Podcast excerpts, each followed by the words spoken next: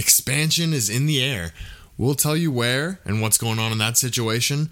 Uh, the Metropolitan Division is the tightest division in hockey, and it's closer than it's ever been right now. And speaking of the Metropolitan Division, Alex Ovechkin is red hot for the Washington Capitals. We're going to get into all of that and more on Outside the Glass. I'm your host, Thomas Robertson. And with such big news like expansion, we're just going to go ahead and jump right into that. So it looks like Seattle is going to have a great chance to get an NHL franchise. And the reason being is that Gary Bettman, commissioner of the, of the National Hockey League, came out uh, the, yesterday and said that they're going to accept an application for expansion from Seattle and that that's the only team that they're considering for an application right now.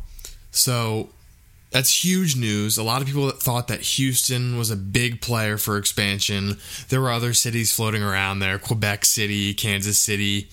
The main two players, though, have always been Seattle and Houston. And Houston, it looked like, actually had the better chance. It makes a little more sense geographically as well, as this new team's going to be going into the Central Division. Obviously, Houston is more centrally located than Seattle. But this past week, Seattle announced their renovations to the Key Arena for $650 million. So that's obviously improved their case massively. You can't have a team without an arena, and they've got a couple of committed owners. The market is strong, and there's a need there. Absolutely. I mean, there's de- it's it, Houston by nature is just a huge market, so anything's going to be successful there by default.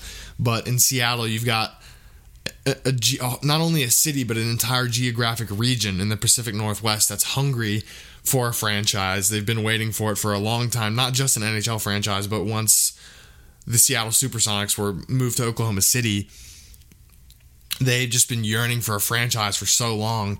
And it's not a done deal, but it's looking really good right now. Seattle's going to have to start doing a um, doing their season ticket process and seeing what kind of reaction they get from that. And right now the expansion fee is going to be at 650 million dollars, which it seems a little steep since Ve- considering Vegas just paid 500 million for their expansion fee. Uh, the reason that Bettman gave for that was that you've got to consider markets and you know a team in a certain market is going to cost more than a, than a team in another market and which definitely makes some sense. Seattle is obviously a better hockey market than Las Vegas. Talked about inflation, which I don't think plays too big of a role considering how recent this Vegas expansion was. And also the success that Vegas has had as an expansion franchise, which I also don't know is that that's not an entirely valid argument. You're going to make somebody pay more just because the, the most recent expansion team's been winning.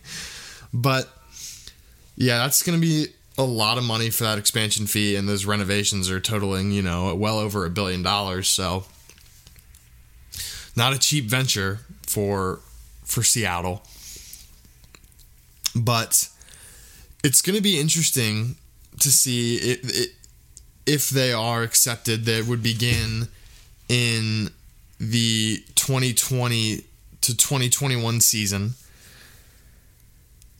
So I, I talked about it a little bit earlier with how Houston would have made a little more sense geographically. And I'm wondering, I think almost definitely once Seattle I'm to just go ahead and assume that they're to that they're going to get the expansion franchise which it's not a done deal.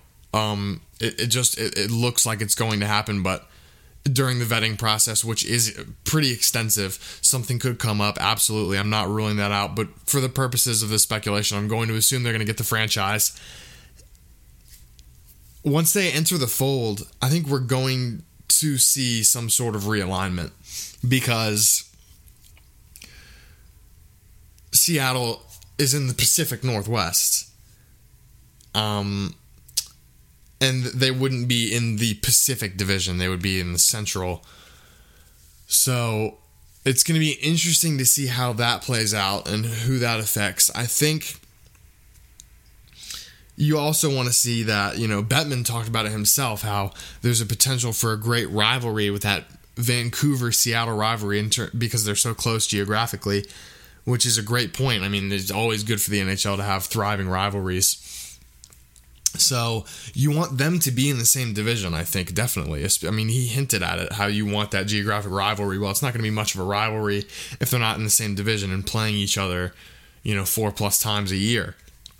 So there's there's there's obviously a different a lot of different ways you could do it. Realignment can get pretty complicated, and I'm not going to sit here and act like I know the final solution, but definitely, I mean, you're not going to want to move any of those California teams out of the Pacific. Probably not going to move Vegas. They're they're awfully close to that Pacific Coast as well, and and they're also clo- very close to those other teams that make up the core. You know, L.A. and Anaheim and San Jose. Vegas is awfully close to them. Arizona is awfully close to them as well, and then Vancouver is right on the coast. So you're looking at probably moving one of those other Canadian teams. You're probably looking at moving Calgary or maybe Edmonton because those teams are are more inward and they're they're also farther away from those California teams that are pretty they're immovable. You can't move them out of the Pacific.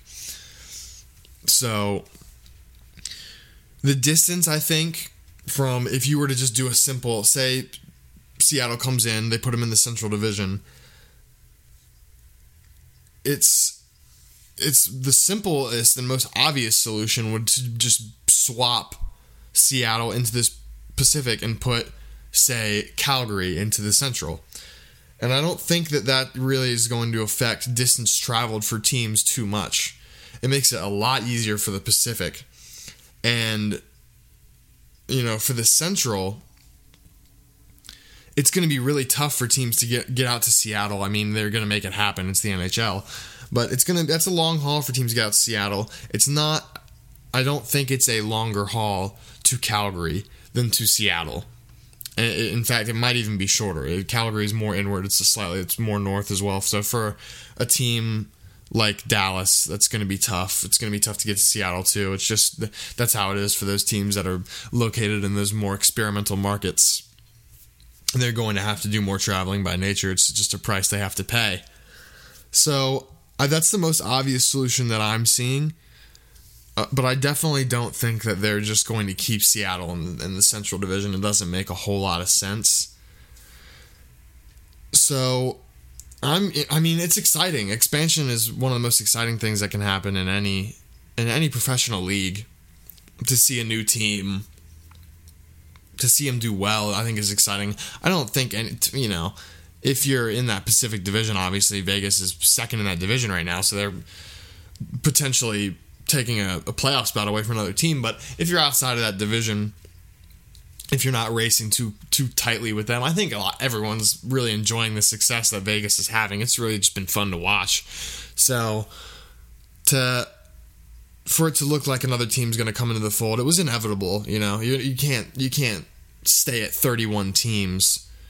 You can only stay there for so long. You know, you can only have one like to have one division with one less team than every other division is just it doesn't make sense. So it was inevitable. It's going to be really fun to see how it plays out, and I'm really excited for it. So we're going to jump into some recaps from last night. Had a large slate of games, so only gonna only gonna touch on a few that I found particularly interesting. Um, Boston took down the Coyotes six to one last night. You know, an absolute dominating performance from Boston. Arizona continues to be far and away the worst team in the NHL. We got a minus 36 goal differential. Set they're 7 19 and 5 right now. So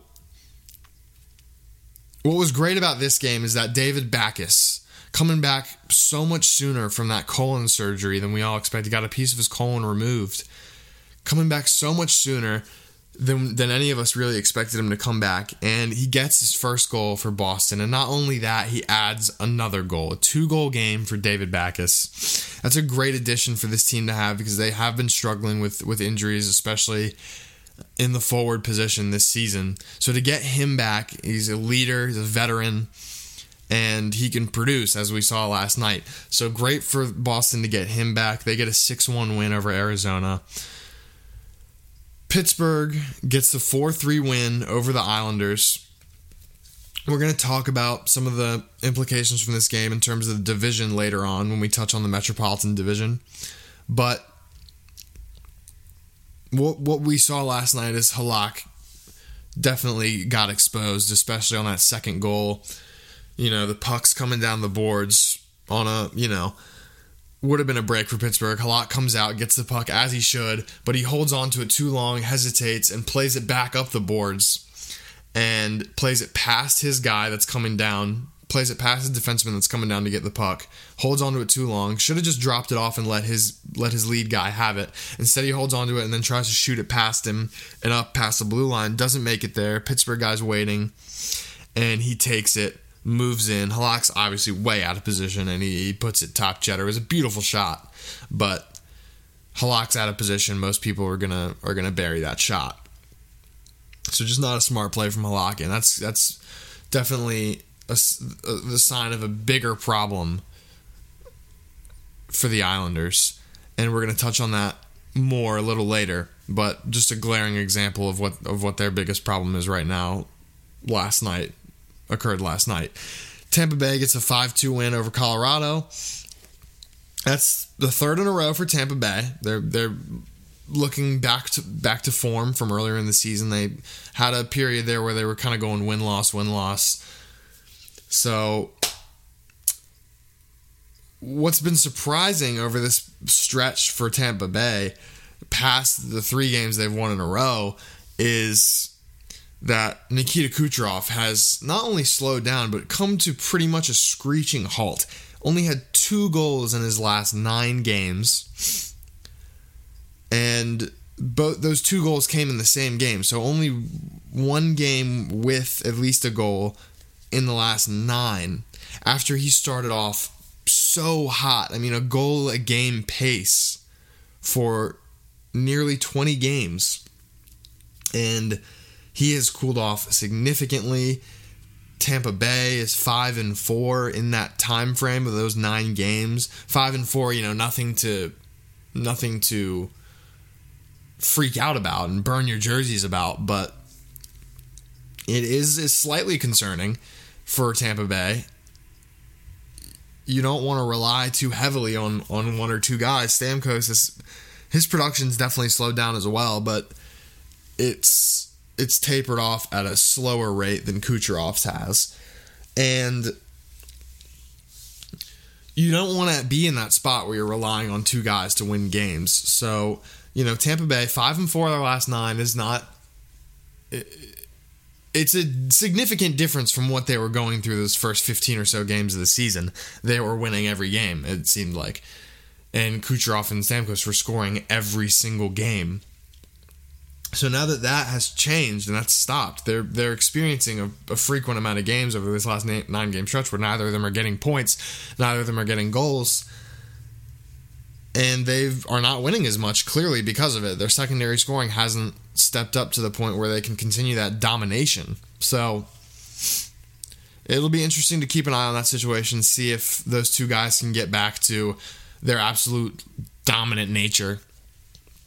So we'll keep an eye on that. And the LA Kings came out on top 4 3 in Ottawa. Really exciting game.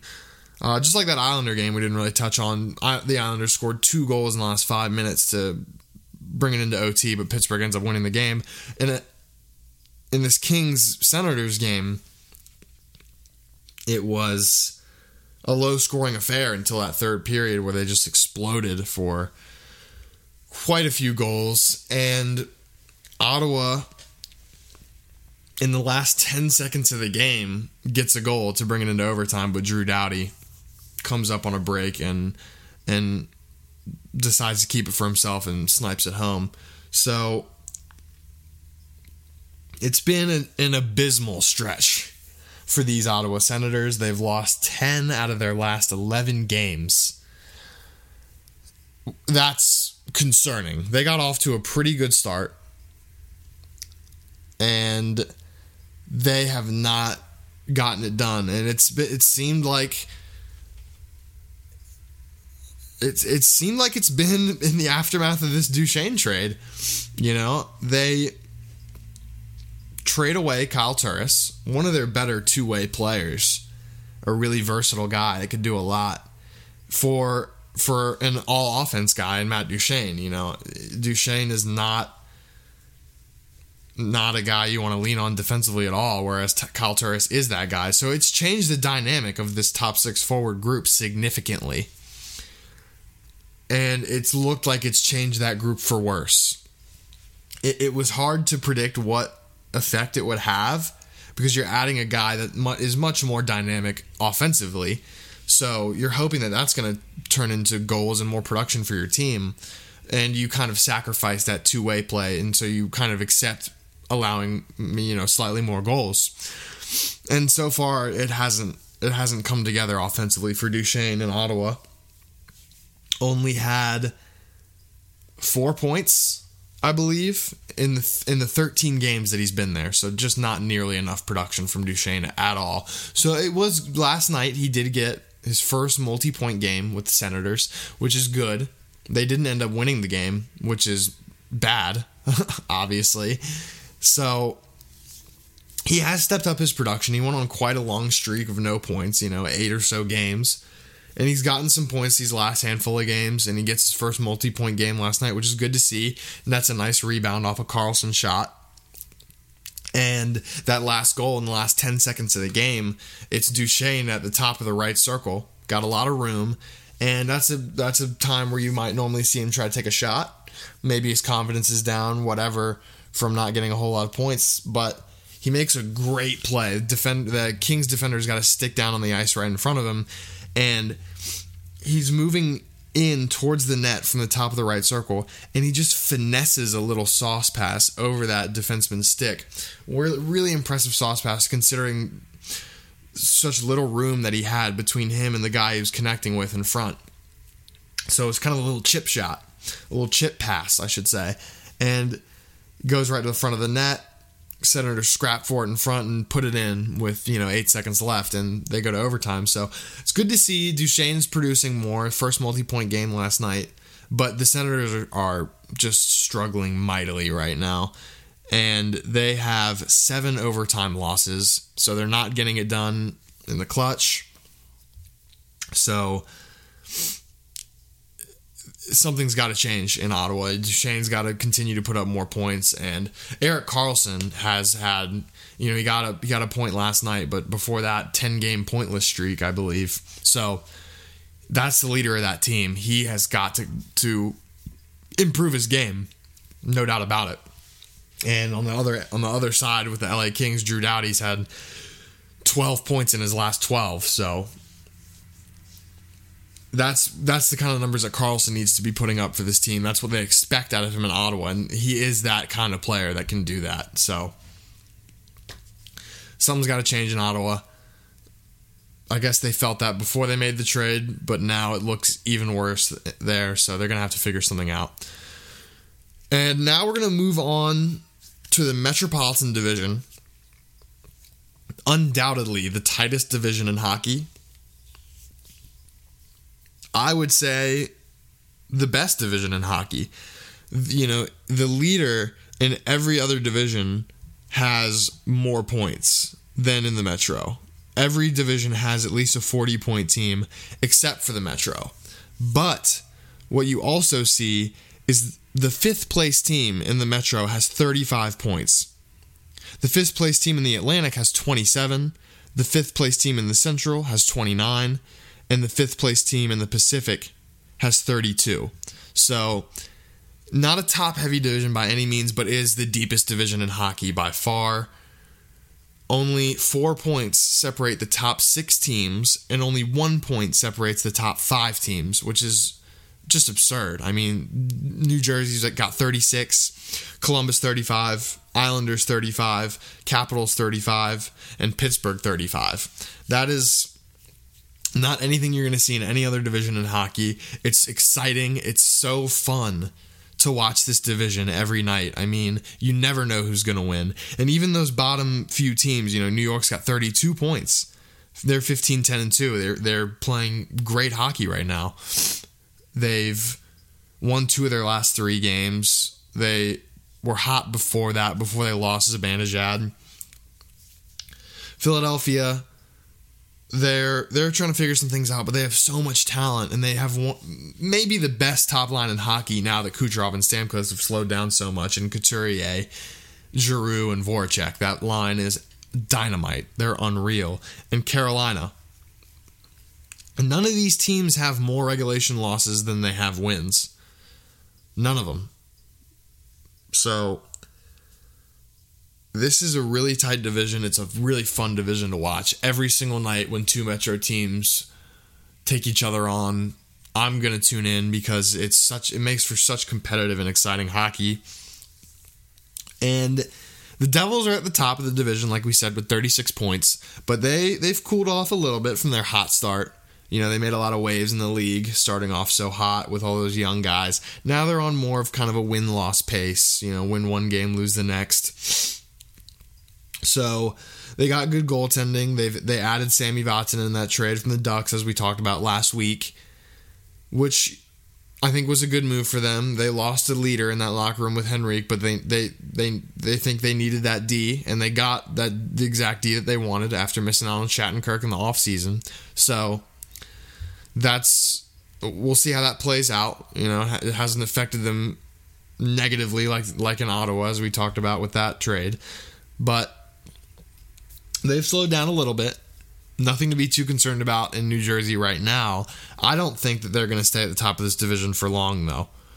I really don't. They've got a lot of just, they've got teams with more firepower behind them, and that's just a fact. You know, Pittsburgh, obviously more offensive firepower. Washington, more offensive firepower. The Islanders, more offensive firepower. Columbus, similar similar offensively to New Jersey, but better goaltending. Probably probably a better blue line in Columbus as well. So I just think that these teams that are that are clogged up at 35 points behind them, I think all of them have a significant chance of overtaking them for the lead in that Metro division. So it will be interesting to see if they can hang on to that lead one of those teams coming up right behind them is the Islanders. They had a chance to move past them last night in that game against Pittsburgh. Didn't capitalize. They had a chance to tie them, I should say. They're at 34 going into that game. They they end up getting a point after scoring two goals in the last five minutes of the game. So had a chance to tie for that lead. They didn't they didn't execute.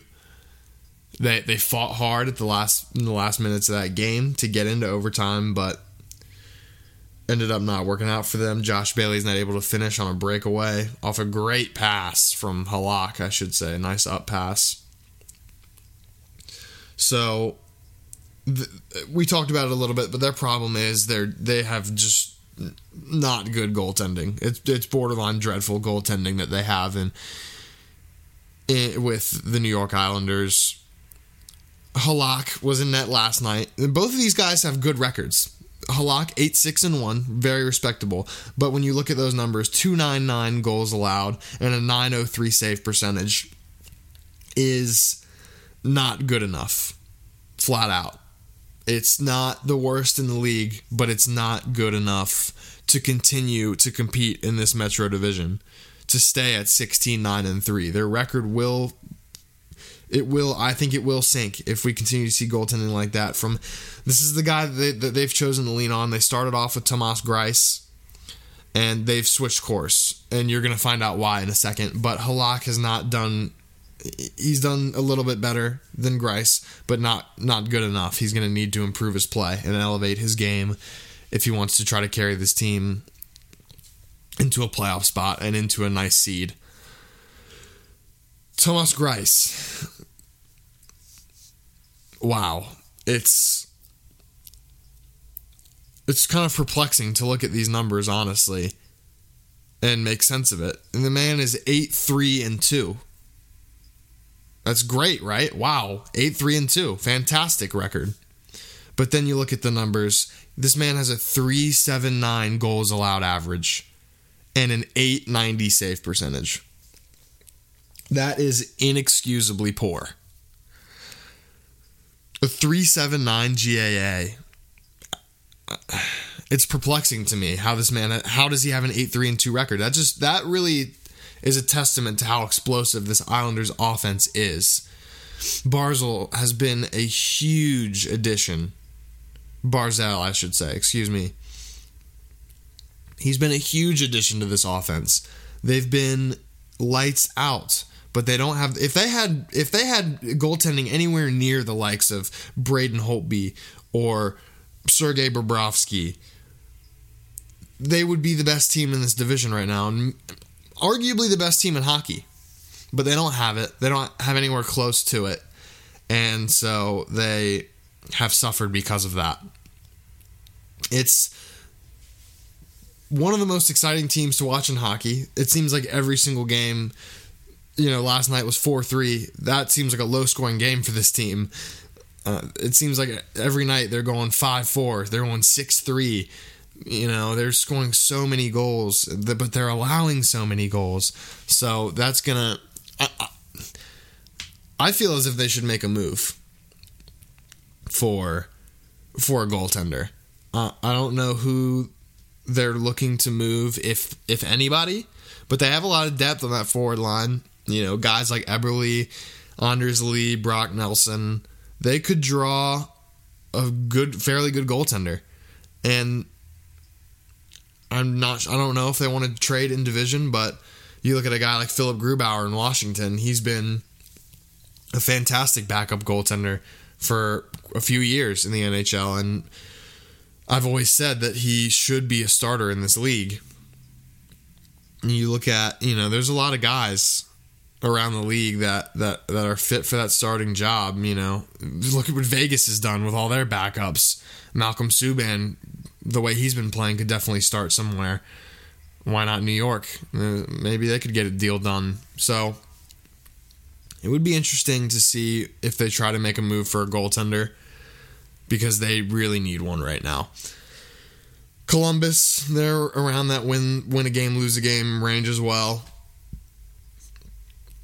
I'm not too worried about this team, however, as I would be with with a New Jersey team because they they have they have a situation like in Montreal where you can you can really just lean on your goaltender, but unlike Montreal, they have they have a full group of skaters that can get it done.